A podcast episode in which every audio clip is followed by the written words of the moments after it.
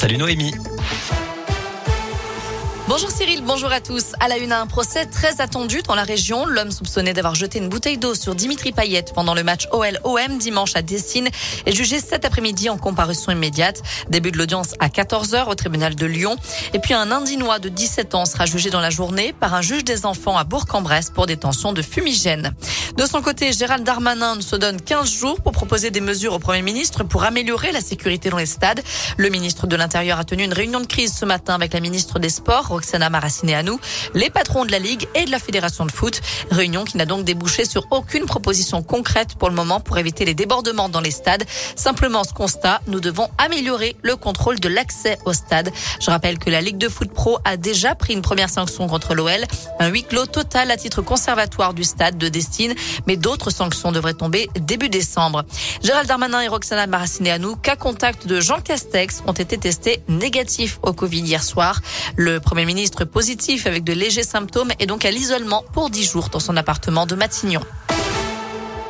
L'actu dans la région, c'est aussi une vingtaine de pompiers mobilisés sur le Pilat après l'incendie d'un atelier de menuiserie à Saint-Julien-Molin-Molette. Certains sont en surveillance pour éteindre les dernières fumées dans les gravats. D'autres interviennent sur la rivière du Ternay où du fioul s'est déversé après l'incendie. Une cuve a été endommagée. Des barrages anti-pollution ont été mis en place en amont du barrage du Ternay en Ardèche.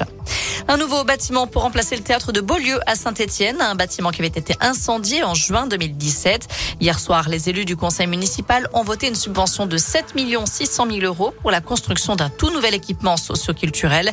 Il devrait ouvrir en 2025 avec notamment une salle de spectacle et une salle de pratique dédiée aux cultures urbaines. Puisqu'on parle de culture, on connaît la programmation quasi complète des Nuits de Saint-Jacques au Puy-en-Velay.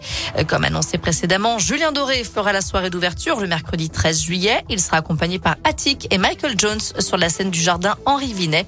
Le lendemain, on retrouvera Suzanne et le duo Samaka aux côtés de M. Et enfin, vendredi 15 juillet, Gaëtan Roussel sera présent avec Grand Corps Malade. La billetterie ouvrira demain matin à 9h. Allez, retour au sport avec du foot. Lille reçoit Salzbourg ce soir en Ligue des Champions.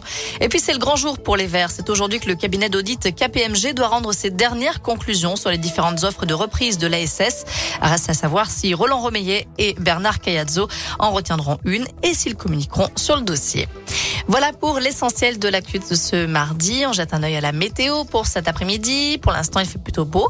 On a de belles éclaircies. Normalement, ça devrait durer encore jusqu'en fin d'après-midi, même peut-être jusqu'à demain. Pour cet après-midi, le mercure grimpe jusqu'à 8 voire 9 degrés dans la région. Et on jette un coup d'œil donc à demain. Demain matin, quelques brouillards un petit peu le matin. L'après-midi, ça ira beaucoup mieux. On aura de nouveau de belles éclaircies. Merci Noémie.